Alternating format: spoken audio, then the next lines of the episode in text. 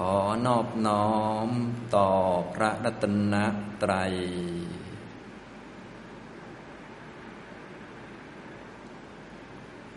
สวัสดีครับท่านผู้สนใจในธรรมะทุกท่าน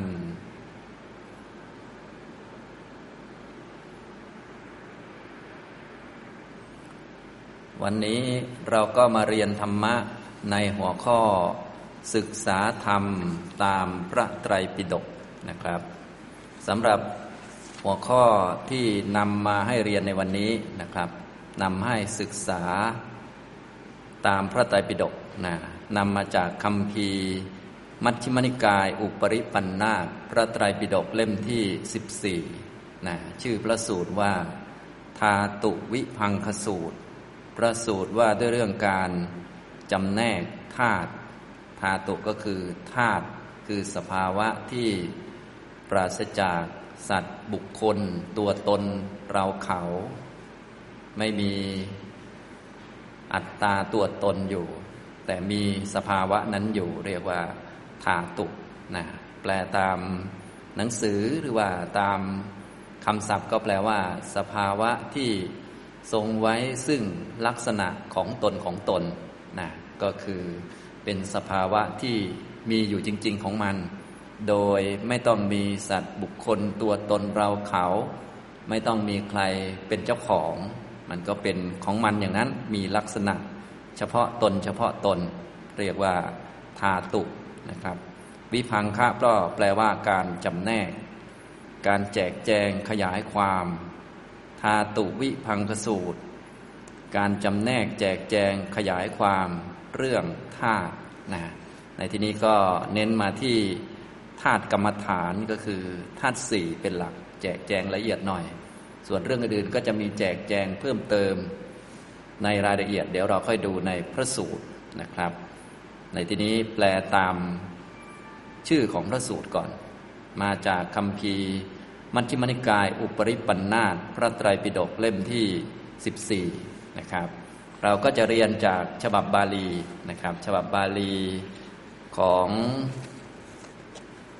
มหาจุฬาลงกรณราชวิทยาลัยเล่มที่ 34 นะครับ ในหน้าที่ 304 บาลีข้อ 342 เป็นต้นไป เป็นพระสูตรลำดับที่ 10ทาตุวิพังคสูตรนะครับ จะเรียนจากฉบับบาลีนะครับ แต่ทีนี้สำหรับบางท่านอาจจะดูบาลีแล้ว ตามไม่ทันหรือว่าจำคำแปลไม่ได้นะก็มีฉบับแปลให้ด้วยนะครับ ก็เป็นของฉบับมหาจุฬาลงกรณราชวิทยาลัยเหมือนกัน เป็นฉบับพระไตรปิฎกภาษาไทยเล่มที่ 14นะท่านใดสนใจสำนวนอื่นๆก็ไปอ่านได้นะก็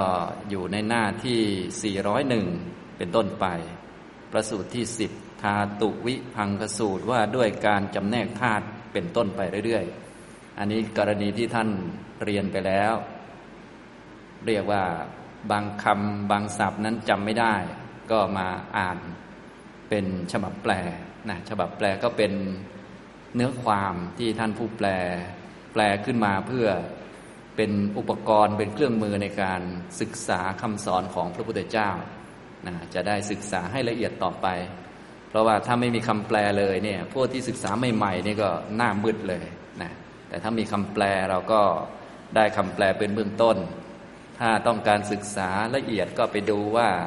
พระบาลีคำบาลีดั้งเดิมเป็นยังไงนะคำอธิบายแต่ละคำแต่ละคำเป็นยังไง อย่างนี้เป็นต้นนะอันนี้ก็ต้องมีองค์ความรู้เยอะพอสมควรจึงจะศึกษารายละเอียดได้ แต่สำหรับพวกเราที่ต้องการศึกษาเพื่อให้เข้าใจระดับหนึ่งนำไปสู่การปฏิบัติเนี่ยอ่านฉบับภาษาไทยก็คงพอจะได้อยู่นะแต่กรณีต้องการจะศึกษาให้ละเอียดหรือว่าต้องการเห็นว่าพระพุทธองค์ตรัสยังไงจริง ๆ อย่างนี้เป็นต้น อันนี้ต้องเรียนจากฉบับบาลีนะครับ อันนี้ก็จะพาทุกท่านเรียนจากฉบับบาลีนั่นเอง เพราะพวกเราศึกษาธรรมตามพระไตรปิฎกนะพระไตรปิฎกก็เป็นาษาบาลีเป็นคำสอนของพระพุทธเจ้า รวบรวมคำสอนของพระพุทธเจ้าไว้ ทีนี้เพื่อสะดวกก็มีฉบับแปลให้ด้วยนะอย่างนี้นะครับ ก็ท่านใดที่ตามไม่ทันหรือว่าต้องการทบทวนก็อ่านฉบับแปลต่อไปนะแต่ตอนเรียนจะเรียนจากฉบับบาลีนะครับ จะได้เห็นรูปศัพท์ที่พระพุทธองค์ได้ทรงแสดงด้วย ได้เกิดศรัทธาเลื่อมใส ในคำสอนเป็นเบื้องต้นด้วยนำเข้าสู่ธรรมวินัยเกิดความคุ้นเคยในคำสอน จะได้ศึกษาให้ละเอียดต่อไปนะครับ เราก็มาค่อยๆเรียนไปตามลำดับนะครับ เหมือนทุกๆ ครั้งนั่นเอง ผมก็พาเรียนจากภาษาบาลีนะทีละนิดทีละหน่อยไป ก็คงจะได้ความรู้กันไปตามสมควรนะครับ ทุกท่านก็มาดูตามกันไปนะครับ ใน ทาตุวิพังคสูตรคำพีมัชฌิมนิกาย อุปริปันธาตพระไตรปิฎกเล่มที่ 14 นะครับ ในพระไตรปิฎกเล่มที่ 14 นี้นะครับคำพีมัชฌิมนิกาย อุปริปันธาตนี้ ส่วนใหญ่ก็จะเป็นพระสูตรที่พระพุทธองค์ทรงแสดงเกี่ยวกับหลักทางด้านวิปัสสนากรรมฐาน ที่จะเป็นประทัดฐานหรือว่าเป็นเงื่อนไขให้เกิดอริยมรรคเป็นหลักเลย โดยเฉพาะในทาตุวิพังกสูตรนี้ ก็แสดงแต่วิปัสสนาอย่างเดียว แสดงแต่วิปัสสนาล้วนๆ การแยกธาตุแยกขันธ์พิจารณาสภาวะที่เกิดขึ้นให้เห็นโดยความไม่เที่ยงเป็นทุกข์ไม่เป็นตัวตนอย่างนี้ อันนี้เป็นหลักทางด้านวิปัสสนา ซึ่งถ้าแสดงวิปัสสนาล้วนเนี่ยแสดงว่าผู้ฟังเนี่ยส่วนใหญ่ก็จะเป็นผู้ที่มีสมาธิสมบูรณ์แล้ว เรียกว่าไม่ต้องมีภาระเรื่องของการทำสมาธิ พระพุทธเจ้าทรงทราบ อัธยาศัยจริต แล้วก็คุณสมบัติของผู้ฟังก็แสดงให้เหมาะนะเวลาเราอ่านในพระสูตรก็เลยต้องเข้าใจประเด็นพวกนี้ด้วย ก็คือถ้าพระองค์แสดงวิปัสสนาล้วนเนี่ยก็แสดงว่าผู้ฟังนั้นไม่มีภาระเรื่องของการทำสมาธิแล้ว ผู้ที่ท่านไม่มีภาระในเรื่องของการมาทำสมาธิก็คือ ท่านผู้ได้ฌานสูงสุดคือฌานที่สี่นะอย่างนี้นะครับนะอันนี้ก็ บางทีท่านก็บอกไว้ บางทีท่านก็ไม่บอกไว้ เราผู้อ่านก็ต้องค่อยๆสังเกตดูนะดูนิทานเรื่องราวความเป็นมาต่าง ๆ อย่างนี้จะได้เข้าใจนะครับ ถ้าไม่เข้าใจเราก็อ่านคำอธิบายจากอัตถกถาประกอบ จะได้เข้าใจเรื่องนั้นๆ ถ้าบางท่านสมาธิยังไม่สมบูรณ์ พระองค์ก็จะทรงแสดงเกี่ยวกับสมาธิประกอบเข้ามาบ้าง บางท่านศีลยังไม่สมบูรณ์ หรือว่าปุพพาคะปฏิปทายังไม่เยอะ ท่านก็จะแสดงพวกศีล พวกอินทรีย์สังวรผสมเข้ามาอีกอย่างนี้เป็นต้น อันนี้ก็ลักษณะของการแสดงให้เราพอจะค่อยๆมองภาพนะครับ อย่างนี้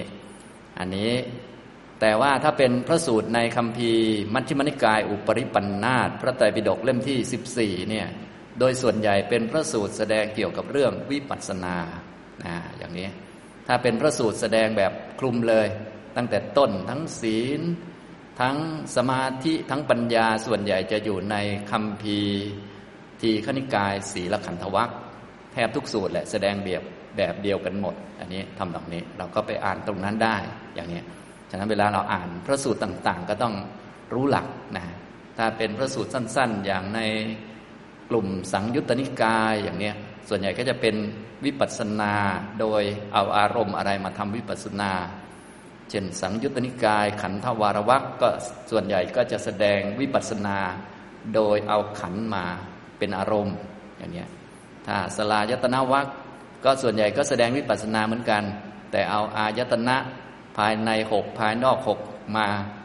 เป็นอารมณ์ของวิปัสสนา หรือว่าเป็นตัวตั้งที่จะทำให้เกิดวิปัสสนาขึ้นอย่างนี้เป็นต้นนะ ก็เมื่อค่อยๆศึกษาไปเนี่ยเราก็จะสังเกตคำสอนได้นะครับอย่างนี้อ้าวเราก็มาดูในบาลีไปตามลำดับ เริ่มต้นจากชื่อของพระสูตรนั่นเองที่ผมอธิบายไปเมื่อสักครู่นะครับนะทุกท่านก็มาดูธาตุวิพังกสูตรนะครับ ก็มาจากคำว่าธาตุแปลว่าธาตุ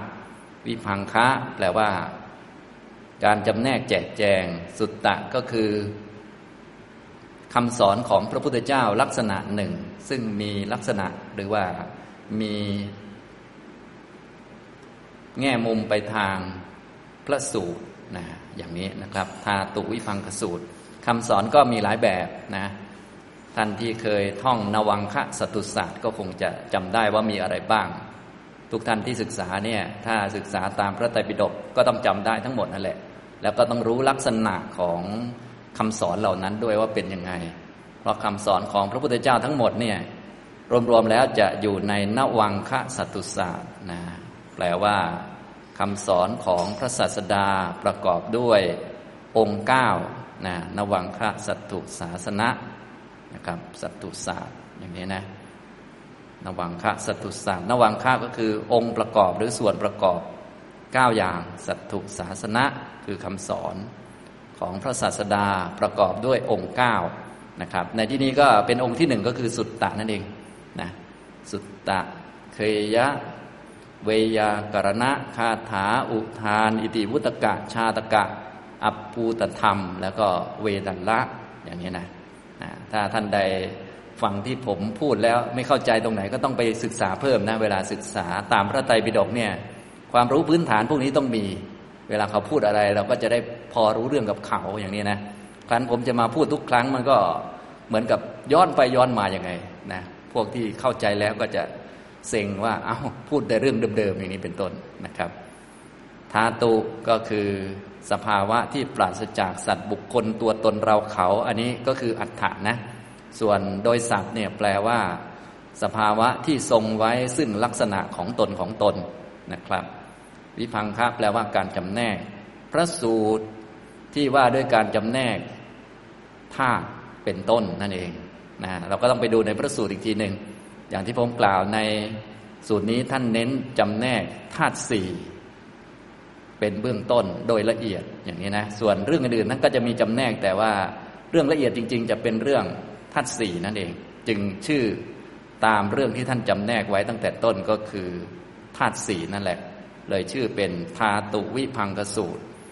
บาลีข้อที่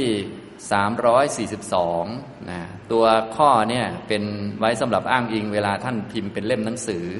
นะครับ แต่ละฉบับข้อก็อาจจะไม่เหมือนกันบ้างไม่เป็นไร แต่บาลีก็จะเหมือนกันนั่นแหละนะครับ อันนี้ก็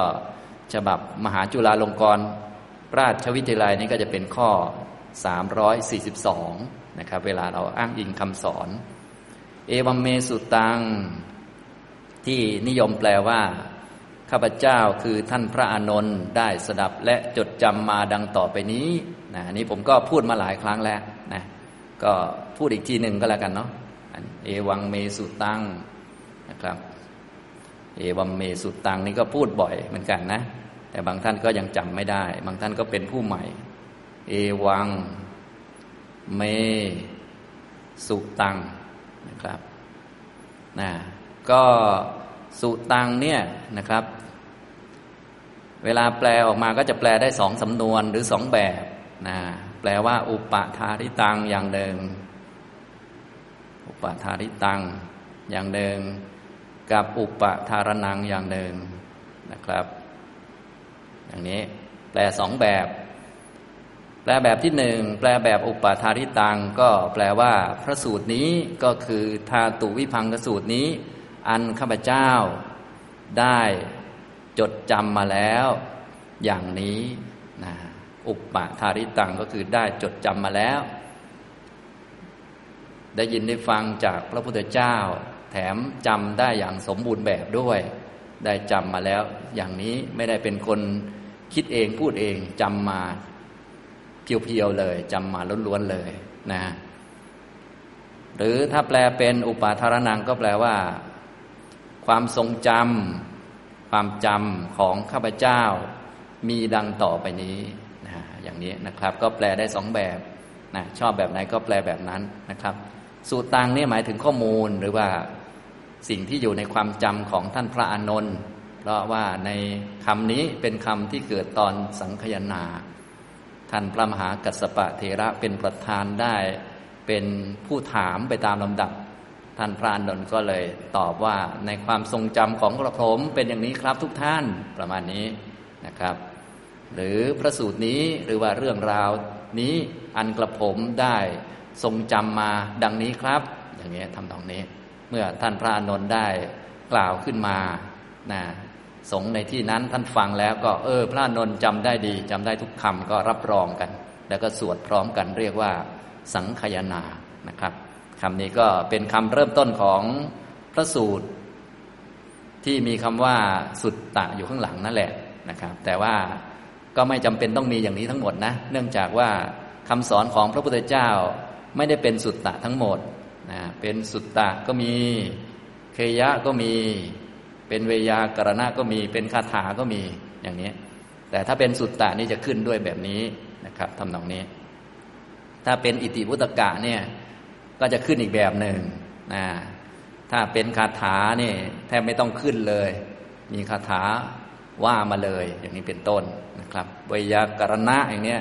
ก็ไม่ต้องมีนิทานก็ได้ หรือมีก็ได้แล้วแต่ แต่ถ้าเป็นสุตตะเนี่ยจะขึ้นแบบนี้นะครับ อันนี้คือลักษณะของ การสังเกตนะ อย่างนี้นะครับ ไม่ใช่ว่าต้องมีอย่างนี้เสมอนะ ตอนนี้เป็นสุตตะอยู่ก็เลยมีคำนี้ขึ้นมานะครับ ต่อมา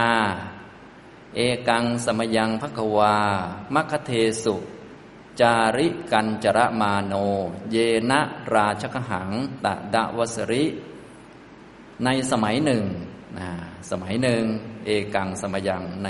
เวลาหนึ่งนั่นเองคำว่าสมัยก็คือเวลา เวลาหนึ่งนะสำหรับเวลาในทาง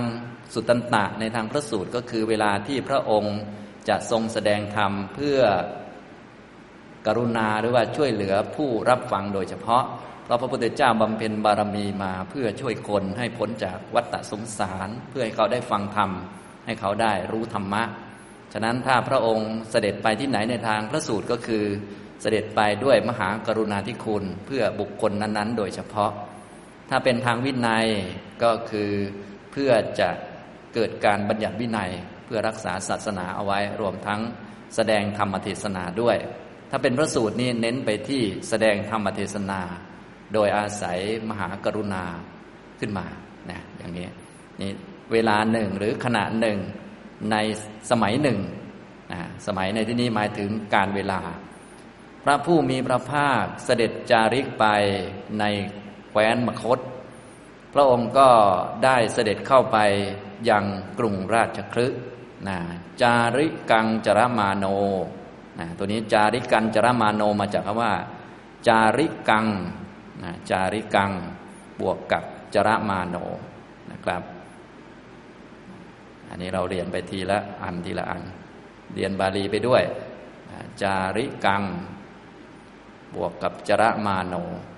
นะครับจรมาโนก็คือเสด็จไป เสด็จจาริก เสด็จไป ไม่ใช่ไปสู่ที่จาริกนะเสด็จแบบจาริกก็คือเสด็จแบบเดินทางไกลนะ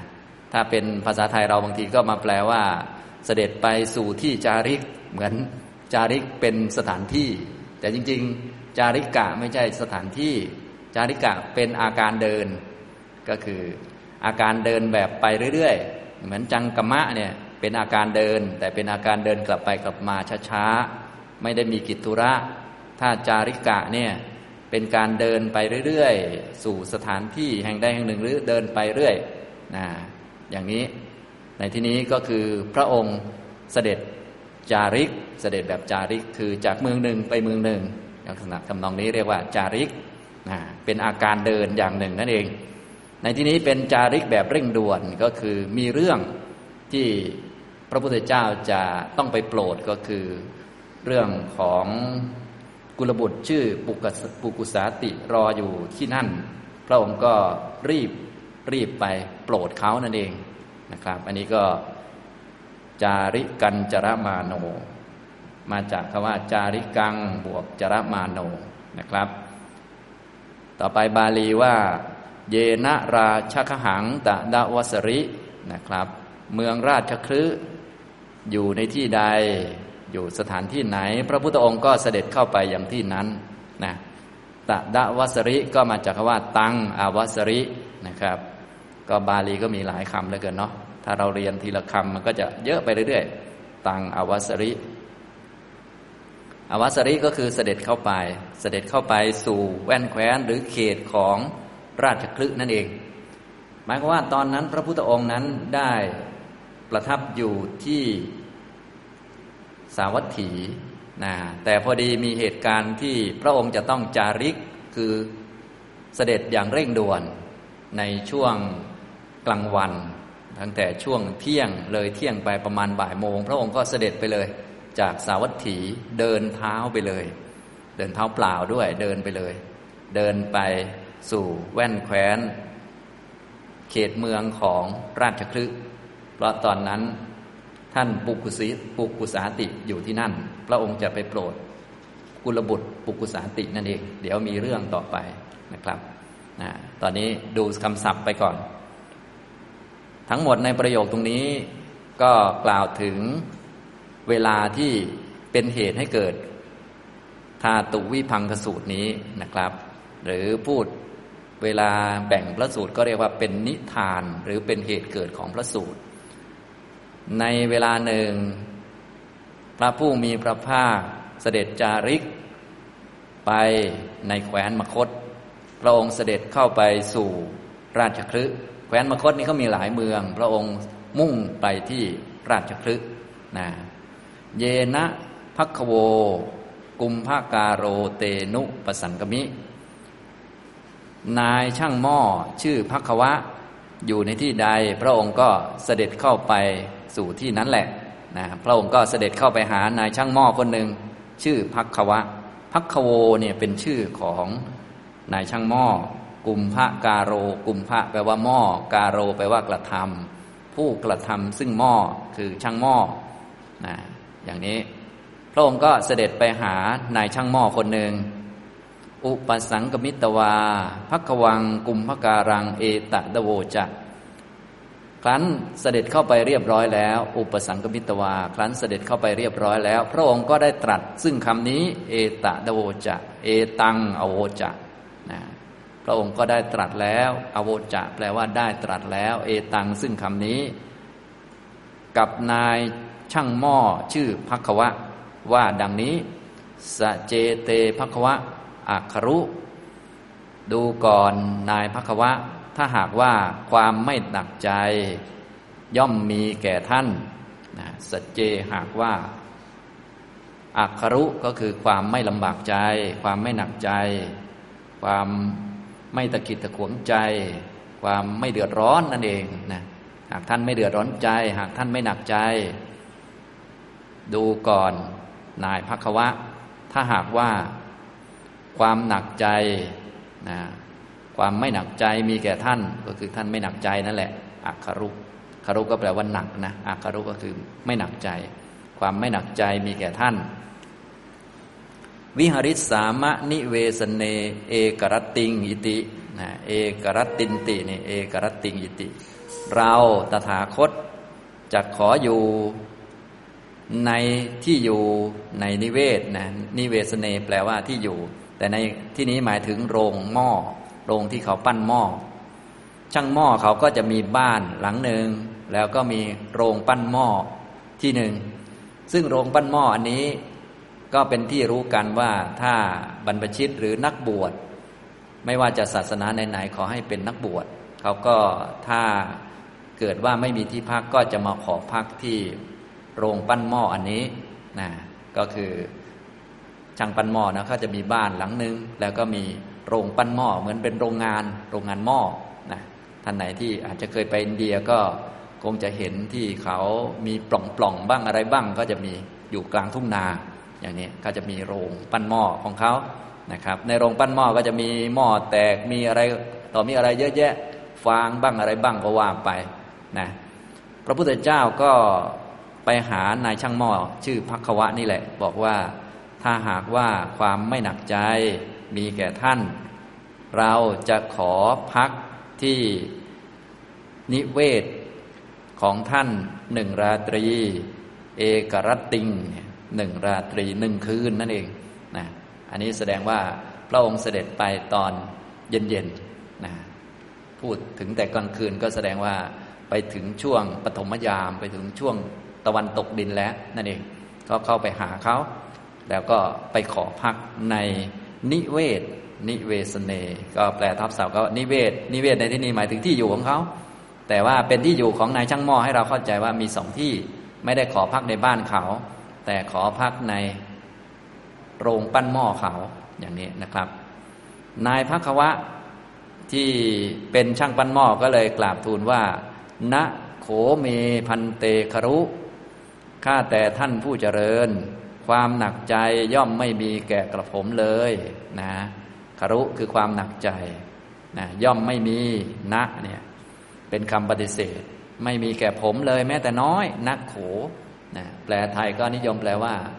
ความหนักใจไม่มีแก่กระผมแล อย่างนี้ประมาณนี้ แต่บาลีเขาหมายถึงว่าแบบเป็นคำที่บ่งชี้ว่าแน่นอนว่าความหนักใจของผมไม่มีแม้แต่น้อยเลยครับท่านอะไรประมาณนี้นะ คือแบบเขายินดีเต็มที่เลย พร้อมสละให้เลยประมาณนั้นนะ โดยเฉพาะนายพักวะเนี่ยก็เป็นที่รู้จักกันดีในแง่ที่ว่าถ้านักบวชเดินทางมาแล้ว ไม่มีที่พักตอนเย็นๆเนี่ยจะมาขอพักที่บ้านเขาเป็นประจำอยู่แล้ว ก็เป็นที่รู้กัน แสดงว่าเขาเป็นคนใจดี ชอบบรรพชิตชอบให้นักบวชมา ที่พักของเขาเขาไม่ได้ห่วง พอให้ไปแล้ว เขาก็ให้แบบเด็ดขาดก็คือไม่เข้าไปยุ่งในที่นั้นก็นักบวชจะทำยังไงก็ตามสบายอย่างนี้ทำนองนี้ ก็เลยใช้คำว่า นักโข อัติเจตะปัปจิโต ปัทมัง วาสูปัคโตโหติ ก็แต่ว่าได้มีบรรพชิตท่านหนึ่งนะเนี่ยปัปจิตโตบรรพชิต ได้มีบรรพชิตท่านหนึ่งเป็นผู้เข้าไปอยู่ ก่อนแล้วในที่นั้น วาสูปคโต วาสะแปลว่าอยู่ อุปคโต แปลว่าเข้าไปปัตมังคือก่อนแล้ว ก็แต่ว่าได้มีบรรพชิตท่านหนึ่งเข้าไปอยู่ก่อนแล้ว ในที่นี้ในที่โรงช่างหม้อเนี่ยนะเอตถะเนี่ยในที่นี้มีบรรพชิตท่านหนึ่งได้เข้าไปอยู่ก่อนแล้วสเจโสอนุชานาติ ถ้าหากว่า ท่านบรรพชิตท่านนั้น อนุญาต ถ้าท่านนั้นอนุญาต อันนี้ขนาดเป็นโรงหม้อของตัวเองนะ ก็เกรงใจบรรพชิตที่เข้ามาก่อน บอกว่าถ้าท่านที่มาก่อนอนุญาต อันนี้ก็แสดงลักษณะจิตใจของนายพักวะที่เรียกว่าให้แล้วก็ให้ไปเลย บอกว่าให้ท่านเข้าพักก็ต้องไปถามท่านนั้นก่อนนะเพราะผมอนุญาตท่านไปเรียบร้อยแล้ว ก็ไม่ถืออำนาจบัตรใหญ่ก็แสดงว่าเขาก็เป็นคนค่อนข้างใจดี นะเป็นคนที่เรียกว่าน้ำใจดีนะให้แล้วก็เป็นการสละไปเลย ให้ที่อยู่หนึ่งคืนก็ใครเข้าไปก่อนก็ต้องไปถามคนนั้น ผมไม่มีสิทธิ์แล้วประมาณนี้ถ้าหากว่าบรรพชิตที่เข้าไปก่อนนั้น อนุญาต วิหารถะพันเตยะถาสุขัง อิติข้าแต่ท่านผู้เจริญท่านก็จงอยู่ตามสบายเถิดนะยะถาสุขขังตามสบาย อันนี้ก็เป็น นิทานตอนเริ่มต้น ก็คือพระพุทธเจ้าเสด็จจาริกอย่างเร่งด่วนเลย จากสาวัตถีไปราชคลึกนะไปถึงตอนเย็นพอดีนะไม่ได้เข้าไปในตัวเมืองราชคลึกไปที่บ้านของนายช่างหม้อไปขอพักที่โรงปั้นหม้อของนายพักวะ ไปก็ถามว่าถ้า ความไม่หนักใจมีอยู่แก่ท่าน เราจะขอพักสักคืนหนึ่งเขาก็บอกว่ามีบรรพชิต เข้าไปอยู่ก่อนคนหนึ่งครับท่าน ถ้าบรรพชิตท่านนั้นท่านอนุญาต ท่านก็โปรดอยู่หรือเชิญอยู่ตามสบายนะครับ ประมาณนี้นะครับ อันนี้เดี๋ยวถ้าเล่าเรื่องประกอบด้วยเราก็จะเข้าใจตรงนี้นะครับ แต่ว่าอันนี้เป็นตอนพระอานนท์ท่าน ตอบออกมาตอนสังคยนานะบางเรื่องก็จะรายละเอียดก็จะขาดไป เราก็ต้องไปอ่านส่วนอื่นเพิ่มเติม หรือไม่ก็ดูอัตถกถาดูคำอธิบายต่างๆนะก็มาดูเตนะโขปณะสมเยนะปุกุสาตินามะกุลปุตโตภกวันตัง อุทิสะสัทธายะอาคารสมาอนาคาริยัง ปัปปจิตโต ในสมัยนั้นแลในขณะนั้น ในสมัยนั้นสมัยเดียวกันนั่นแหละ สมัยหรือเวลาที่พระพุทธเจ้า ประทับอยู่รวมทั้งเหตุการณ์ตอนนี้นี่แหละ รวมๆกันในเวลานั้น กุลบุตรชื่อว่าปุกกุสาติ ได้บวชอุทิศซึ่งพระผู้มีพระภาคนะอุทิศก็คืออุทิศคำว่าอุทิศก็คือถวายอัตภาพถวายชีวิตหนึ่งชีวิตให้กับพระพุทธเจ้า เลิกสนใจชีวิตในทางคารวะ หรือว่าเลิกสนใจความเจริญในทางโลกโลก ทั้งชีวิตอุทิศให้กับพระผู้มีพระภาค บวชออกจากเรือน บวชแบบคนไม่มีเรือนนะเป็นอนาคาริยังก็คือไม่มีเรือนคำว่าไม่มีเรือนก็คือไม่ได้ใช้ชีวิตแบบดั้งเดิมแล้ว ชีวิตแบบมีเรือนก็คือต้องทำมาหากิน เลี้ยงลูก เลี้ยงภรรยา เลี้ยงสัตว์ เลี้ยงอะไรต่อมีอะไรทำกิจกรรมต่าง ๆ หาทรัพย์สินเงินทอง อันนั้นคือครองเรือน อันนี้เป็นอนาคาริยังบวชเป็นผู้ไม่มีเรือน ออกจากเรือนบวชโดยเป็นผู้ไม่มีเรือนด้วยศรัทธาอย่างนี้ก็คือ สละราชสมบัติออกบวชนั่นเอง อันนี้เราก็ต้องรู้จักท่านปุกุสาติสักหน่อยหนึ่ง บางท่านรู้จักอยู่แล้ว ก็อ่านสูตรนี้เข้าใจขึ้น บางท่านไม่รู้จักก็อ่านแล้วก็อาจจะงงๆสักหน่อยตรงนี้ ก็ต้องไปอ่านประวัติของท่านปุกุสาติสักหน่อยหนึ่งเดี๋ยวผมพูดบาลีตรงนี้ให้ครบเดี๋ยวค่อยเล่าประวัติบ้างนิดหน่อย ท่านใดต้องการละเอียดก็ไปอ่านเพิ่มกันแล้วกัน ทุกวันนี้ข้อมูลมีเยอะ ก็ไปคีย์ชื่อท่านเนี่ยปุกุสาติขึ้นมานะอย่างนี้ แต่จะเล่าให้ฟังบ้างเพื่อเชื่อมเรื่องจะได้เข้าใจนะครับ ตอนนี้เรียกว่าท่านยกมาเฉพาะตอนที่พระพุทธเจ้าเสด็จมาแล้วก็ปุกุสาติเนี่ยบวชแล้วแหละ บวชเป็นบรรพชิต แต่ว่ายังไม่เคยเจอพระพุทธเจ้า บวชอุทิศพระพุทธเจ้า แต่ว่าไม่รู้จักพระพุทธเจ้าว่าหน้าตาเป็นยังไง อุทิศชีวิตมานะก็มาเจอกัน พระพุทธเจ้าก็จะได้แสดงธรรมแก่ ท่านปุกุสาติเนี่ย เมื่อแสดงธรรมจบก็คือแสดงทาตุวิพังกสูตรนี่แหละ จบลงท่านปุกุสาติก็ได้บรรลุเป็นพระอนาคามี ตอนหลังก็ขอบวชแล้วก็โดนโคขิดตาย เสร็จแล้วก็ไปเกิดพรหมโลกชั้นสุทธาวาสชั้นอวิหา พอเกิดแล้วก็บรรลุเป็นพระอรหันต์ทันทีเลย อย่างนี้นะสรุปแล้วท่านปุ๊บท่านปุกุสาติตอนนี้ก็ เป็นพรหมอยู่สุทธาวาสเป็นพระอรหันต์แล้ว แต่ตอนในสูตรนี้ท่านเป็นอนาคามีอย่างนี้นะครับนี่นะ อันนี้เล่าเรื่องแบบให้พอรู้จักท่านนิดหน่อยก่อนนะครับ ก็มาดูในขณะนั้นในสมัยนั้น กุลบุตรนามว่าปุกุสาติ อุทิศซึ่งพระผู้มีพระภาค อุทิศก็คือ มอบถวายชีวิตของตัวเอง ยกให้พระพุทธเจ้า บวชออกจากเรือน บวชแบบคนไม่มีเรือนด้วยศรัทธา โสตัสมิง กุมภะการะนิเวสเน ปัทมังวาสูปะคโตโหติ ปุกุสาตินั้นได้เป็นผู้เข้าไปอยู่ในนิเวศของนายช่างหม้อเป็นคนแรกนะก็เขามาถึงก่อนนั่นเอง มาถึง ขอพักกับนายช่างหม้อก่อน พระพุทธเจ้ามาทีหลัง อัฏฐโขภกวา เยนายสมาปุกุสาติ เตนุปสังกมิลำดับนั้นแล พระผู้มีพระภาคได้เสด็จเข้าไปใกล้ๆกับท่านปุกุสาติ ปุกุสาติอยู่ในที่ใดนั่งอยู่บนอาสนะนะปุกุสาตินี้เขาได้ชั้นสี่ ทำอาณาปานสติกรรมฐานมาได้ชั้นสี่เขาก็นั่งนิ่งอยู่นะนั่งอยู่ในที่ใด พระผู้มีพระภาคก็ไปใกล้ๆเขาเข้าไปในที่นั้น อุปสังกมิตวา อายสมันตัง ปุกุสาติง เอตะดโวจักครั้นเสด็จเข้าไปแล้วก็ได้กล่าวซึ่งคำนี้หรือได้ตรัสซึ่งคำนี้กับท่านปุกุสาติว่าสเจ เตภิกขุอาครุ ดูก่อนภิกษุ ถ้าความไม่หนักใจมีแก่ท่านนะอันนี้ท่านปุกุสาตินี้บวชเป็นบรรพชิตอุทิศพระพุทธเจ้า จริง ๆ ยังไม่ได้บวชจริง ๆ จังๆนะบวชอุทิศมา พระพุทธเจ้าก็เรียกภิกขุเจาะจงมาเลย ดูก่อนภิกษุนะก็เรียกท่านเป็นภิกขุ เพราะว่าในความรู้สึกของท่านปุกุสาติเนี่ยท่านบวชเองเลยนะ บวชเองปลงผมเองเลย ให้อมมาตเนี่ยไป ซื้อผ้ากาสาวะและบาทมาจากตลาดเลยห่มเดินออกมาจากวังเลย ท่านเป็นพระราชาอยู่ที่เมืองตักกศิลานะตอนหลังมาก็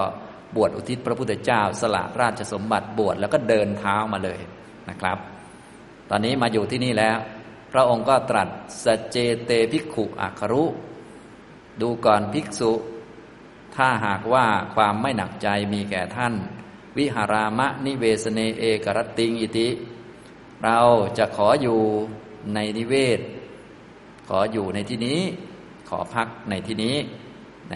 ทุกวันนี้ก็คือขอพักด้วยนั่นเอง ขอพักคืนหนึ่งอย่างนี้นะครับ ท่านปุกษาติก็เลยกราบทูลว่า อุรุนดังอาวุโส กุมภการะนิเวสนัง อันนี้แสดงว่าท่านปุกุสาติยังไม่รู้ว่า ผู้ที่คุยคุยด้วยคือพระพุทธเจ้าเลยใช้คำว่า อาวุโส ดูก่อนท่านผู้มีอายุ อย่างนี้นะ อันนี้ก็คือท่านปุกสาติไม่เคยเห็นหน้าพระพุทธเจ้า แต่ว่ามีความเลื่อมใสศรัทธา แล้วก็อวกออกบวชตามเฉยๆอุทิศชีวิตมา แต่ไม่รู้จักไม่รู้จักหน้าพระพุทธเจ้า และพระพุทธเจ้าก็ปกปิดพระสรีระเอาไว้ก็คือ ปกปิดพวกฉับพันนรังสี แล้วก็ปกปิดพวก มหาปุริสลักษณะ และอนุพยัญชนะเอาไว้ด้วยฤทธิ์นะครับทำให้เรียกว่าเขาไม่ได้สังเกตว่าเป็นคนพิเศษนั่นเองนะก็เหมือนภิกษุธรรมดาองค์หนึ่งที่เป็นภิกษุหน้าตาดีองค์หนึ่งรูปร่างดี แต่ว่าดูไม่ได้เหมือนกับเป็นศาสดาอะไรประมาณนี้นะครับ ท่านก็เลยกล่าวว่า อุรุนดังอาวุโสกุมภการะนิเวสนัง ดูก่อนท่านผู้มีอายุ เรือนของ นายช่างหม้อ มีขนาดที่กว้างขวางนะอุรุนดังแปลว่ากว้างกว้างขวางมาก เป็นโรงช่างหม้อนะโรงช่างหม้อก็ต้องมีสถานที่กว้างนั่นแหละ และบรรพชิตที่เข้าไปก็ไม่ได้ใช้สถานที่เยอะอะไร ส่วนใหญ่ก็เป็นที่แค่ที่นั่งกับที่นอนนิดหน่อยเท่านั้นเอง ถ้าเป็นยุคใหม่อาจจะต้องกางเต็นท์บ้างอะไรบ้าง แต่ยุคเก่าเขาไม่กางเต็นท์นั้นนอนเลย ปูหญ้าแล้วนอนเลย อันนี้นะ แสดงว่าสมาธิต้องดีมากอะไรมากจึงอยู่ได้คนยุคเก่า ส่วนยุคนี้ถ้าไปนอนเลย คงจะนอนไม่ค่อยได้ยุงเยอะนะต้องมีทั้งยากันยุงทั้งอะไรต่อมีอะไรขนาดนั่งมีมุ้งครอบอีกนะขนาดนั้นยังนั่งไม่ค่อยได้นะ อันนี้แสดงว่าคนยุคเก่าเขากำลังจิตดีนะยุงนี้ก็คงจะไม่ค่อยยุ่งกับคนกำลังจิตดีเท่าไหร่ เรียกว่า อุรุนดังแปลว่ากว้างขวาง ท่านผู้มีอายุ เรือนของนายช่างหม้อมีความกั้งกว้างขวาง ท่านจงอยู่ตามสบายเถิดนะท่านผู้มีอายุ วิหาราตายสมายะถาสุขขังนะอันนี้ยะถาสุขขังอิติยะถาสุขขังก็คือตามอัธยาศัยตามสบาย ขอท่านจงอยู่ตามสบายนะวิหารตุอายสมา อายสมาขอท่านผู้มีอายุได้จงอยู่ก็คือจงไปหาที่นั่งที่นอนตามสบายเลยครับ มีหลายมุมเลยทีเดียว ตอนนี้มีผมอยู่คนเดียว บ้านเขากว้างใหญ่เลย เป็นโรงช่างหม้อนะครับ อย่างนี้ทำตรงนี้อัฏฐโขภควา กุมภการะนิเวสนังปะวิสิตวาลำดับต่อมาพระผู้มีพระภาคก็ได้เสด็จเข้าไปสู่ที่อยู่ของนายช่างหม้อ ออนุญาตก่อน ขออนุญาต นายช่างหม้อนายช่างหม้อก็ให้ไปขอกับบรรพชิตชื่อปุกุสาติ พระพุทธเจ้าขอเรียบร้อยก็เสด็จเข้าไป เอกมันตังตินะสันธารกัง ปัญญาเปตวา นิสีดิปันลังกังอาภุชิตวา อุชุงกายังปณิธายะ ปริมุขังสติง อุปัตเปตวานะ ระองค์ก็เสด็จเข้าไปแล้วก็ปูปูลาดเครื่องลาดที่ทำด้วยหญ้า ก็คือเอาหญ้ามาปู ปูเป็นที่นั่งนะเอาหญ้ามาปูเป็นอาสนะเป็นสันทัดสันธารกลางแปลว่าที่นั่ง ที่นั่งหญ้าก็แสดงว่าที่โรงช่างหม้อเขามีหญ้าเยอะหญ้าแห้งๆเขาคงจะเป็นอุปกรณ์อันหนึ่งสำหรับทำหม้อเขาอะไรก็ว่าไป หรืออุปกรณ์วางหม้อไม่ให้มันพังก็ว่าไป เป็นหญ้าแห้งๆ พระองค์ก็เอาหญ้ามาทับๆกันทำเองด้วยนะนะก็คือปัญญาเปตวาก็คือ เอาหญ้ามานะทำให้เป็นสันธารกังทำให้เป็นที่นั่งณนะที่ควรส่วนข้างหนึ่ง แล้วพระองค์ก็ประทับนั่งบนหญ้าเลย นิสีตติปันลังกังอาผู้ชิตวา ประทับนั่งคูบันลัง คือพับขาสองข้างเข้ามาให้สมดุลกันนะก็ นั่งแบบเป็นบันลังแบบที่เราเห็นตามพระพุทธรูป แต่ว่าก็ไม่รู้จะเหมือนพระพุทธรูปไหมเพราะว่าในหนังสือไม่มีบอกว่าซ้ายทับขวาขวาทับซ้ายอะไร บอกแต่ว่านั่งเป็นบัลลังก์ประมาณนั้นนะเป็นปันลังกังอาภุชิตวานะถ้าใครอยากจะรู้ว่าเหมือนไหมก็ต้องทำฌานแล้วก็ย้อนอดีตกลับไปดูเอาว่าท่านนั่งคูบัลลังนั่งยังไง ตามหนังสือเขียนแต่บอกว่านั่งคูบัลลังก็คือ พับขาสองข้างให้สมดุลกัน พอนั่งช่วงล่างสมดุลกันเรียบร้อยแล้วก็อุชุงกายังปณิธายะ ก็คือตั้งกายส่วนบนให้ตรง ตั้งกายตรงเลยส่วนบน อุชุงแปลว่าตรง กายยังก็คือกาย กายท่อนบนนั่นนะเพราะท่อนล่างทำเป็นคู่บัลลังไปแล้ว ปณิธายะแปลว่าตั้ง ตั้งซึ่งกายให้ตรง ริมุขังสติงอุปัฏเปตวา แล้วตั้งสติมุ่งตรงไว้เฉพาะหน้า ในที่นี้พระองค์ทรงเข้าผลสมาบัตินะก็คือใช้คำว่า ปริมุขขังสติงอุปัฏเปตวาคำนี้ถ้าเป็นคนทั่วไปที่ยังไม่บรรลุธรรมก็คือ ตั้งตรงไปที่กรรมฐาน ถ้าคนบรรลุธรรมแล้วก็ส่วนใหญ่ก็จะตั้งไปที่นิพพานคือผลสมาบัติ แน่นอนว่าพระพุทธเจ้าก็จะทรงเข้าพระสมาบัตินะอะทะโขภความหูเตวะรติง นิสัชชายะวีตินาเมติลำดับนั้นแลพระผู้มีพระภาคทรงยังราตรีเป็นอันมาก ให้ล่วงไปแล้วด้วยการประทับนั่งก็คือนั่งเลย ไปตั้งแต่ปฐมยามของราตรีขอเข้าไปพักเรียบร้อยก็นั่งบนหญ้าเลย นั่ง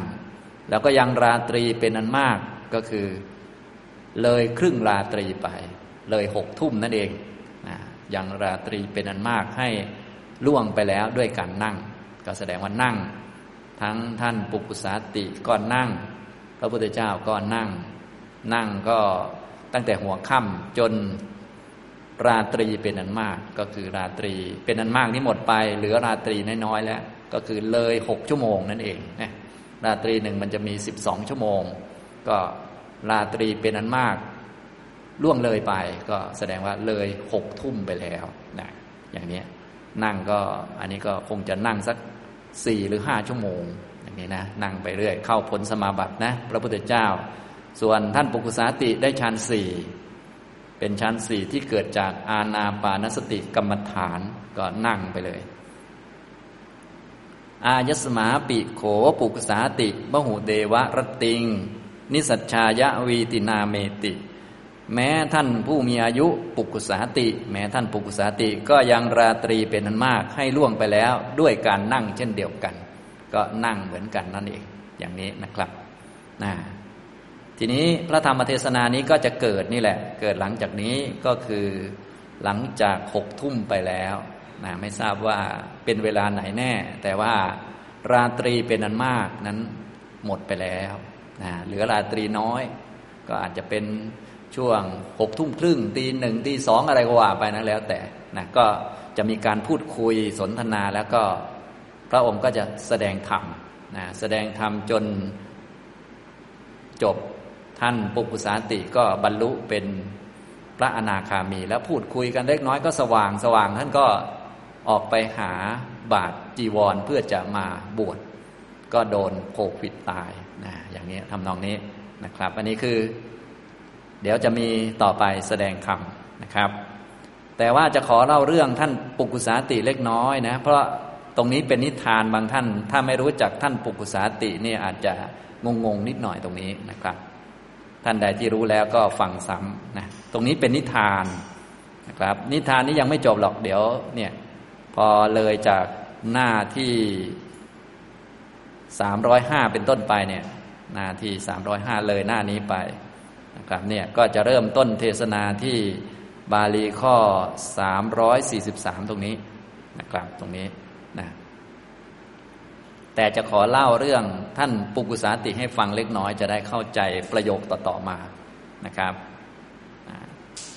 เราก็ต้องเขียนชื่อท่านไปด้วย ท่านปุกุสาติ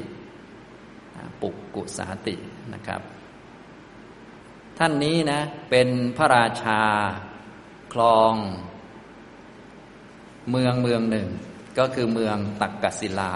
นะเป็นพระราชาเมืองตักกศิลา ซึ่งทุกท่านคงพอรู้จักและตักกศิลาในอดีต ก็เป็นทางปัจจันตชนบท เป็นแหล่งเรียนรู้วิชาการต่างๆ ที่สำคัญอย่างพวกวิชาการแพทย์อย่างนี้เป็นต้น นะก็จะเป็นเมืองตักกศิลา ท่านเป็นพระราชาคลองตักกศิลา คู่กับพระเจ้าพิมพิสารนะพระเจ้าพิมพิสาร พระเจ้าพิมพิสารนี่ครองแคว้นมคตนะ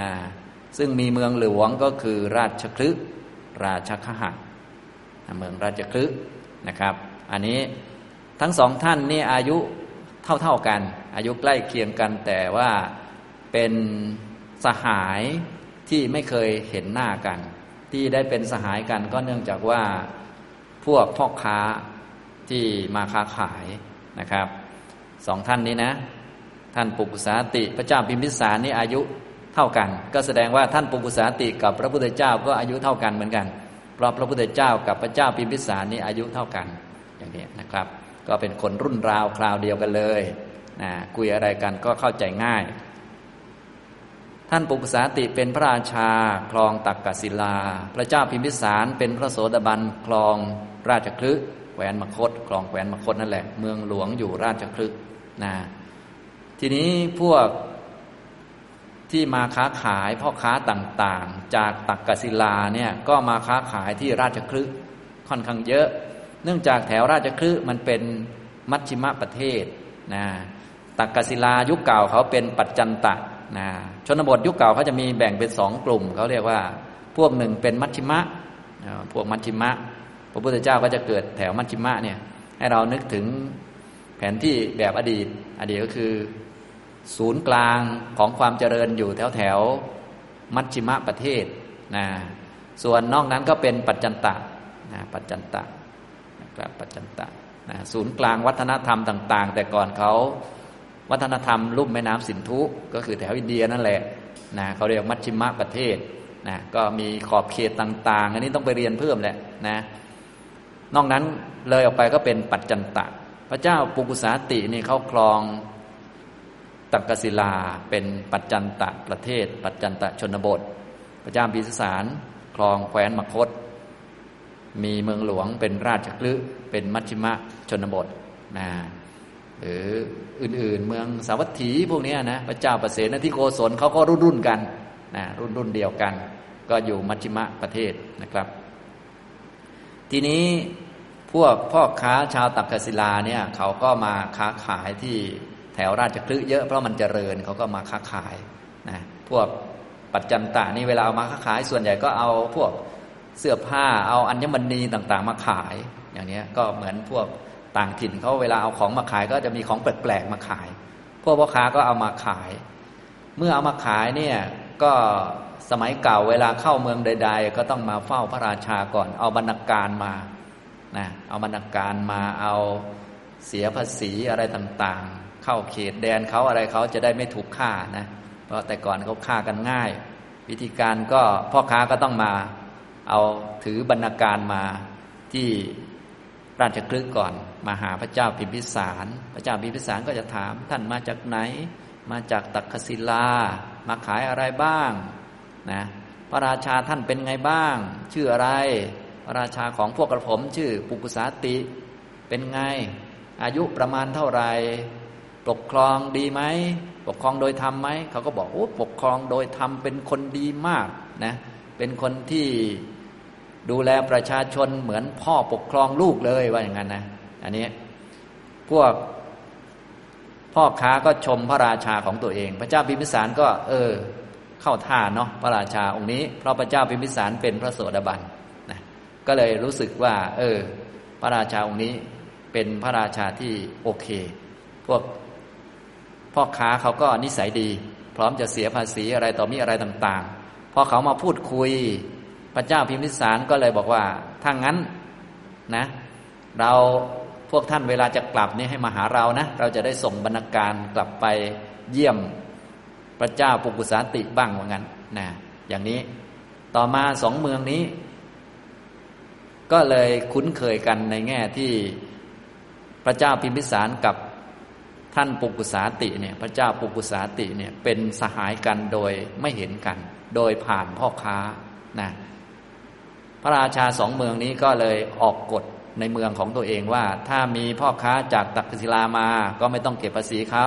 ให้ดูแลเขาให้ดี ทางตักศิลาก็ออกกฎเหมือนกัน ถ้าเป็นพ่อค้ามาจากราชกฤห์ก็อย่าไปเก็บภาษีเขาให้ดูแลเขาให้ดี อย่าไปทำร้ายเขานะ อย่างนี้ก็คือพระราชาสองเมืองเขาเป็นเพื่อนกันสหายกัน อย่างนี้แต่ไม่เคยเห็นกันเลย รู้จักกันผ่าน พ่อค้า เรื่องราวก็ดำเนินผ่านไปสองเมืองนี้สองพระราชานี้ก็ส่งบรรณาการให้กันเรื่อยๆ ผ่านพ่อค้า ถ้าพ่อค้าจากราชคลึไปพระเจ้าพิมพิสารก็จะฝากของไปให้ทางโน้นนะทางโน้นก็ฝากพ่อค้ามาอย่างนี้ ทีนี้เวลาก็ล่วงเลยไปพอสมควร แถวแถวตักกศิลาเนี่ยพระเจ้า ปุกุสาตินี่ก็ได้ผ้าที่เนื้อดีมากมา ในหนังสือเขาเรียกว่าเป็นผ้ากำพล ผ้าผมคนไม่รู้จะเนื้อดียังไงก็ไม่รู้เนาะอันนี้ก็ต้องไปดูเอาดีมากว่างั้นนะเกิดในชนบทนะของนอกๆนี่บางทีดีก็ดีมากเลยนะใช่ไหมอย่างผ้ามีผ้าอะไรผ้าไหมนี่โอ้ยถ้าต่างจังหวัดนี่โอ้โหเวลาดีก็ดีมากนะผ้ากำพลได้มาแปดผืนก็เป็นของดีมาก พระเจ้าปุกุสาตินี่ก็เลยระลึกถึงพระเจ้าพิมพิสารในฐานะที่เป็นสหาย และผ้านี้ก็เป็นของมีค่ามาก ก็เลยส่งผ้านั่นแหละ มาเป็นเครื่องบรรณาการ พระเจ้าพิมพิสารได้รับก็มาเปิดดูให้พวกอมมาตราชริบาลเรียกว่าช่วยกันดู ก็เห็นว่าเป็นบรรณาการที่มีค่ามากจริง ๆ ก็เลยคิดว่า เอ๊ะเราจะส่งอะไรดีไปให้เขา จึงจะสมอย่างนี้นะ ทีนี้พระเจ้าพิมพิสารท่านเป็นพระโสดาบันขันจะไปส่งพวกอื่น ๆ เนี่ย คือจิตท่านไม่สมนัตกับพวกกามคุณวัตถุสิ่งของเงินทองอะไรแล้วนะที่นึกแล้วเกิดสมนัตยินดีก็คือนึกถึงพุทธคุณธรรมคุณสังฆคุณ และก็พุทธคุณธรรมคุณสังฆคุณนี่ก็เป็นของมีค่าที่สุดแล้วนะท่านก็เลยจะส่งเกี่ยวกับ พระพุทธเจ้าพระธรรมพระสงฆ์คำสอนของพระพุทธเจ้าพระธรรมพระสงฆ์นะกรรมฐานไปให้นะท่านก็เรียกว่า ไปอยู่บนปราสาทรักษาศีลแปดแล้วก็เขียนเขียน เขียนลงในแผ่นทองนะเขียนบทพุทธคุณนะเขียนเหมือนเล่าประวัติพระพุทธเจ้าก่อนว่า พระพุทธเจ้าอุบัติขึ้นมาแล้วในโลกนะ พระพุทธเจ้ามีคุณอย่างนี้ ก็อิติปิโสภควาอรหังสัมมาสัมพุทโธนั่นแหละนะแล้วก็เขียนนะคุณของพระพุทธเจ้า เขียนจบแล้วก็คุณพระธรรม เขียนจบแล้วก็คุณพระสงฆ์นะแถมด้วยบทที่เป็นรัตนสูตรนะรัตนปริศนะซึ่งแสดงคุณของพระพุทธเจ้า คุณพระธรรมคุณพระสงฆ์อย่างนี้แล้วก็ได้เขียนถึง ธรรมะสำคัญสำคัญ พวกโพธิปักขิยธรรมเจ็ดหมวดสามสิบเจ็ดประการ เขียนกรรมฐานที่สำคัญสำคัญ โดยเฉพาะกรรมฐานอาณาปานสติก็เขียนรายละเอียดไปให้นะเขียนไปก็ส่งไป ส่งแบบโอ้ตอนส่งก็เรียกว่าทำพิธีแบบส่งสำคัญมากนะส่งมาเร็วไปบอกก่อนว่า เดี๋ยวจะเอาบรรณาการสำคัญไปให้นะอันนี้นะครับ พระเจ้าพิมพิสารส่งไปแล้ว ก็บอกด้วยว่าถ้าพระเจ้าปุกุสาติจะรับเนี่ยก็อย่าไปรับในในถ้ำกลางของพวกนางสนมกำนันนะ ให้ไปอยู่คนเดียว แล้วค่อยรับว่างั้นนะค่อยเปิดบรรณาการนี้ไม่ใช่เปิดง่ายๆนะ ต้องมีทริคให้เปิดด้วย บอกว่าไปอยู่คนเดียวแล้วค่อยเปิดว่างั้นนะ อันนี้พระเจ้าปุกุสาติก็ทำตาม เมื่อได้รับบรรณาการแล้วก็เรียกว่า ปิดประตูหน้าต่างเรียบร้อยก็ขึ้นไปเปิดอยู่ชั้นบน ให้แต่ทหารคนสนิทคอยดูแลประตูไว้นะท่านก็เปิดอ่านไป อ่านไปตามลำดับตั้งแต่ที่เขียนมานะเพราะว่าพระเจ้าพิมพิสารนี่เป็นพระโสดาบันก็คงเขียนประวัติพระพุทธเจ้า และคุณได้ละเอียดยิบเลยแหละนะท่านก็อ่านตั้งแต่ว่าพระพุทธเจ้าอุบัติขึ้นมาแล้วในโลกนะ มีคุณอย่างนั้นอย่างนี้อย่างนี้ เมื่ออ่านเรื่องพระพุทธเจ้าจบแล้วท่านก็เกิดปราโมทปีติมากนะเกิดปีติจนแบบว่าเหมือนจะเหาะได้ ก็อ่านต่อไม่ไหวก็ต้องคุมจิตก่อน ให้นิ่งๆก่อนนะพอปีติสงบแล้วค่อยอ่านบทคุณของพระธรรมพออ่านบทคุณของพระธรรมก็เรียกว่าปีติก็เอิบอิ่มอีกแล้วก็ต้องคุมจิตก่อน ให้มันหายปีติ แล้วก็อ่านคุณของพระสงฆ์นะอ่านรัตนสูตรนะ ก็แสดงคุณพระพุทธเจ้าพระธรรมพระสงฆ์เหมือนกันนี่แหละนะต่อมาก็อ่านเรื่อง โพธิปักขิยธรรม ข้อปฏิบัติต่างๆ อ่านกรรมฐาน อ่านอาณาปานสติ แล้วท่านก็ทำตามเลยนะเพราะว่าตอนอ่านพุทธคุณธรรมคุณสังฆคุณก็ปีติเอิบอิ่มเยอะอยู่แล้ว อย่างนี้ตอนอ่านกรรมฐานอาณาปานสติท่านก็ทำตาม แล้วก็นั่งสมาธิได้ฌานสี่เลยนะในวันนั้นนั่นเองนะ เมื่อได้ฌานสี่แล้วท่านก็นั่งเสวยสุขจากชั้นสี่นะโดยมีนายอมาตคู่ใจนี่ยคอยดูแลให้มีแต่คนนั้นแหละคอยส่งข้าวส่งน้ำท่านไม่ออกราชการอยู่ครึ่งเดือนนะพวกชาวเมืองก็เลยงงๆว่า เอ๊ะพระราชาตั้งแต่ได้บรรณาการอันใหม่มาเนี่ย เงียบไปเลย ตั้งสองอาทิตย์ ครึ่งเดือนเนี่ยเฮ้หรือว่าจะ โดนยึดอำนาจอะไรซะแล้วนะ ไม่ออกว่าราชการเลย ไม่ตัดสินคดีอะไรเลย เอ๊สงสัยจะโดนยึดอำนาจซะแล้ว อย่างนี้ก็เลยพวกอมาตทั้งหลาย รวมทั้งประชาชนก็เลยพูดคุยกัน แล้วก็ขอร้องนะให้พระราชานั้นลงมาว่าราชการ พระราชาก็คิดว่า เอ๊ะเราเนี่ยนะตอนนี้ได้ชั้นสี่แล้วนะ เราเนี่ยจะรักษาศาสนาของพระพุทธเจ้า หรือว่าจะรักษาราชสมบัติดีนะ ก็คิดไป ก็คนได้ชั้นสี่เนาะก็คงจะรู้อะไรเยอะพอสมควรนะแต่ไม่ได้บอกว่าท่านมีฤทธิ์ตรงนี้ บอกแต่ว่าได้ชั้นสี่ท่านก็เลยคิดว่าการเป็นพระราชาเนี่ยเราเคยเป็นมาหลายรอบแล้วนะเวียนว่ายแต่เกิดมาเป็นนับไม่ถ้วนแล้วไม่เอาดีกว่า บวชดดีกว่าว่างั้นนะแถมพระเจ้าพิมพิสารตอนส่ง ราชสารมาก็บอกว่าคำสอนของพระพุทธเจ้าเป็นคำสอนนำสัตว์ออกจากทุกข์นะ ถ้าพระองค์พอจะบวชได้ บวชเลยนะว่างั้นนะเพื่อนบอกให้บวชส่วนตัวเองไม่ยอมบวชนะพระเจ้าพิมพิสารบอกเพื่อนบวชนะท่านก็เลยมาคิดคำของพระเจ้าพิมพิสารด้วยก็เออบวชดีกว่าว่างั้นนะรักษาศาสนาของพระพุทธเจ้าดีกว่า เป็นศาสนาที่นำสัตว์ออกจากทุกข์และท่านก็เรียกว่าเข้าใจพุทธคุณ ธรรมคุณ สังฆคุณได้ชั้นสี่ด้วย ท่านก็คงไม่ห่วงสมบัติแล้วตอนนั้น ก็เลยให้อมาตที่ใกล้ชิดเนะี่ยที่ดูแลตั้งสองอาทิตย์นั่นแหละไปเอามีดมาก็พระขันนั่นแหละมาโกนศีรษะซะตัดเหมือนพระพุทธเจ้าเลย ตัดนะตัดทีเดียวก็เรียกว่าเหมือนสององค์บุรีเท่านั้นเองนะอย่างนี้ตัด แล้วก็ให้ไปหาผ้ากาสาวะหาบาทมาอย่างนี้ทำตรงนี้ แล้วท่านก็ ได้พูดคุยกับพวกอมาตที่มารวมกัน บอกว่าเราสละราชสมบัติและพวกท่านไปปกครองกันเองก็แล้วกัน พวกกมานก็นึกว่าพระราชาพูดเล่นก็เลยรอรออยู่ว่าเเดี๋ยวค่อยคุยประชุมกับพระราชา เดี๋ยวให้พระราชาลงมาก่อน ค่อยคุยจัดประชุมกันใหญ่ๆหน่อย ตอนนี้แบบยังเรื่องยังเรียกว่ายังไม่รู้รายละเอียดนะพระราชาก็ โกนศีรษะแล้วก็ห่มผ้ากาสาวะ ย้อมด้วยน้ำฝาด ถือบาทแล้วก็เดินออกมาเลย เดินออกมาจากราชวังเลย แต่ว่าคนจำไม่ได้ นึกว่าเป็นพระปัจเจกพุทธเจ้า มาแสดงธรรมกับพระราชา นึกว่าพระราชาอยู่ข้างบน อย่างนี้นะ ก็เขาจะรอคุยพระราชานั่นแหละ แต่พระราชาบอกก่อนแล้ว เปิดประตูบอกแล้ว เปิดหน้าต่างบอกแล้วว่า เราสละราชสมบัติแล้วนะ พวกท่านตกลงกันเอาเองเลย ตามสมควรเลยนะ ปกครองกันได้เลย ไม่มีปัญหาว่าอย่างนั้น เขาก็รอคุยอยู่นะพระเจ้าปุกุสาติก็ ตอนนี้ก็บวชอุทิศพระพุทธเจ้าแล้ว พระพุทธเจ้า เป็นศาสดาเอกของโลกเป็นพระอรหันต์ท่านอยู่ที่ใด เราก็บวชอุทิศท่านนั่นแหละ แล้วก็ออกมาเลยออกมา แล้วก็ทราบว่าพระพุทธเจ้าเนี่ยท่านก็นึกเอาว่าน่าจะอยู่ราชคลึเพราะว่าพระเจ้าพิมิสารส่งสารมาจากราชคลึ นะท่านก็จะจ้องจะไปราชคลึอย่างเดียวเลย ท่านก็เดินไป เดินไปพวกราชหมาดก็เลยรีบวิ่งขึ้นไปข้างบน นึกว่าพระราชาอยู่ข้างบน ตอนแรกเขาปิดประตูไว้ เปิดแต่หน้าต่างนะพระราชามาพูดทางหน้าต่าง ต่อมาก็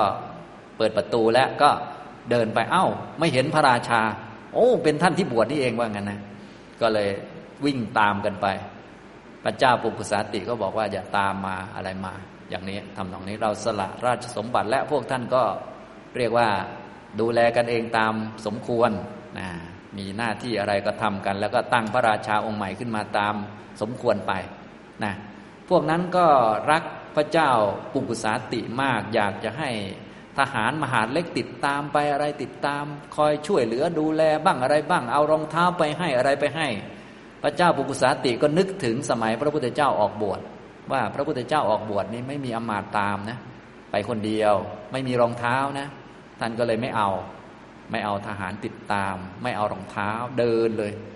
เดินเท้าเปล่าไปเลยนะอย่างนี้ เพราะอุทิศพระพุทธเจ้า ก็เดินตามพวกพ่อค้าที่ไปทางเกวียน เดินไปกับเขานั่นแหละนะแต่ด้วยความที่ท่านเป็นพระราชาเนี่ย เดินไปกลางวันมันก็ร้อน เท้าก็พองหมด นะแต่ว่าดีว่าท่านได้ชั้นสี่ท่านก็เมื่อเดินไปสักพักหนึ่งถึงช่วงเย็นท่านก็จะเข้าชั้นสี่แล้วก็วันรุ่งขึ้นก็เดินต่อไป เหมือนคล้ายๆ พระพุทธเจ้าที่พระองค์เสด็จไปที่นั่นที่นี่ส่วนใหญ่ร่างกายพระองค์ไม่ดี แต่พระองค์จะเข้าฌานก่อน แล้วค่อยเดินจาริกนะท่านก็เข้าชั้นสี่พักร่างกายแล้วก็เดินต่อไปเรื่อยๆ จากตักกศิลาจนถึง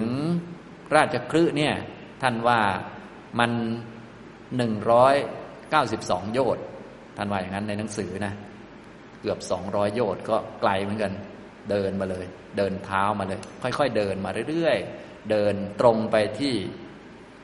ราชคลึแต่จริงๆก่อนจะถึงราชคลึเนี่ย มาถึงสาวัตถีก่อนนะเป็นทางผ่าน แต่ว่าท่านเข้าใจว่าพระพุทธเจ้าอยู่ราชคลึก็เลยไม่ได้แวะสาวัตถี ท่านก็เลยตรงไปที่ราชคลึเลยนะอย่างนี้เดินตรงไป พอไปถึงราชคลึเนี่ย ก็เลยได้ถามคนเหล่านั้นในเมืองราชคลึว่า พระพุทธเจ้าประทับอยู่ที่ไหนครับนะพวกที่นั่นที่เขาทราบว่าพระพุทธเจ้าอยู่ที่ไหนเขาบอกนู่น พระพุทธเจ้าอยู่ที่สาวัตถีนู่น อยู่เชตวันว่าอย่างนั้น เอ้า เราผ่านมาแล้วนี่นะแล้วท่านก็เหนื่อยแล้ว และเวลานั้นมันก็ชักจะเย็นๆแล้ว ท่านก็เลยคิดว่าเดี๋ยวพรุ่งนี้เช้าค่อยเดินต่อ เนื่องจากว่าเดินผ่านมาแล้ว จนมาถึงราชคฤห์แล้วก็จะเดินกลับไปสาวัตถีนะทีนี้ก็เลยจะพักสักคืนหนึ่งก่อน ก็เลยไปขอพักที่นี่ โรงหม้อของนายพักวะเนี่ยที่เป็นนายช่างหม้อนายกุมมการะเนี่ยไปพักก่อนเลย ไปพักนะทีนี้ในวันเดียวกันนั่นแหละ ที่นายคนนี้มา นะที่พระเจ้าปุกุสาติบวชแล้วก็เดินทางมาเรื่อยวันที่เขามาถึงเนี่ยพระพุทธเจ้าก็ตรวจสัตว์โลกด้วยพุทธญาณเรียบร้อยนะพระองค์ก็ทรงรู้เรื่องนี้ และพระองค์ก็จะไปโปรดเขา และพระองค์ก็ทรงทราบว่าเขาเดินมานี่เดินเท้ามา พระองค์ก็ไม่ใช้วิชาย่นแผ่นดินไม่ใช้ฤทธิ์อะไร พระองค์ก็เดินเหมือนกัน เดินจาก สาวัตถีเนี่ยไปที่โรงปั้นหม้ออันนี้นะเดินไปช่วงกลางวัน หลังจากพระองค์ตอนเช้าพระองค์ก็เดินบิณฑบาตทที่สาวัตถีเสร็จแล้ว หลังจากทำพัฒกิจเรียบร้อย พระองค์ก็ออกเดินเนี่ยก็คือพระผู้มีพระภาคเสด็จจาริกไปในแคว้นมคตเนี่ยก็คือคำนี้แหละก็คือในช่วงกลางวันเนี่ยพระองค์ออกเดินจากสาวัตถีเพื่อจะไปโปรด ท่านปุกุสาตินี่แหละ เพราะว่าท่านปุกุสาตินี่บวชอุทิศพระองค์มา แล้วก็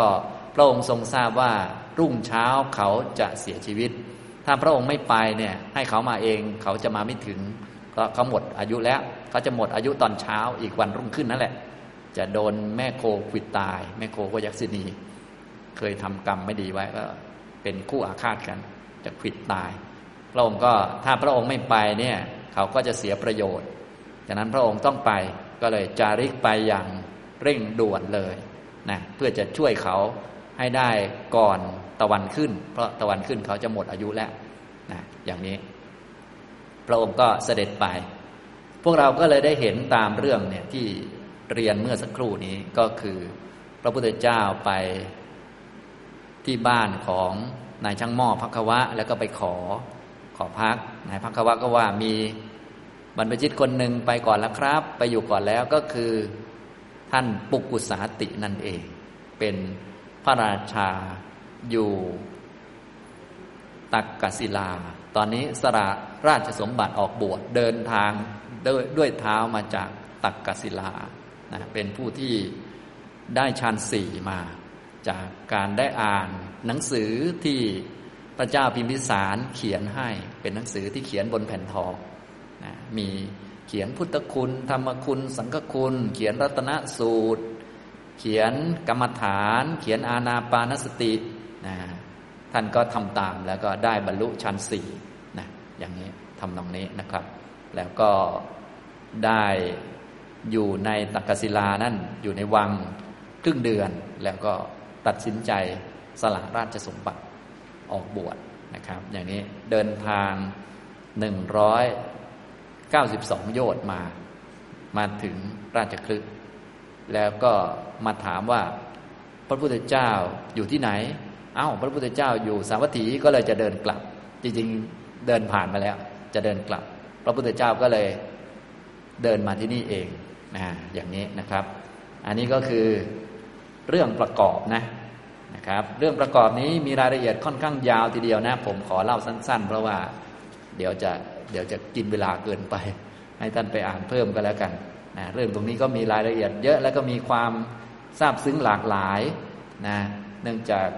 พระเจ้าพิมพิสารเนี่ยกว่าจะนึกถึงว่า เอ๊ะเราจะส่งอะไรที่มีค่าไปให้เพื่อนเราเนี่ยนะท่านค้นหารัตนะหรือของมีค่านานนะก็ของมีค่าที่สุดก็คือ พระพุทธเจ้าพระธรรมพระสงฆ์และพระธรรมคำสอนนั่นเองอย่างนี้นะครับ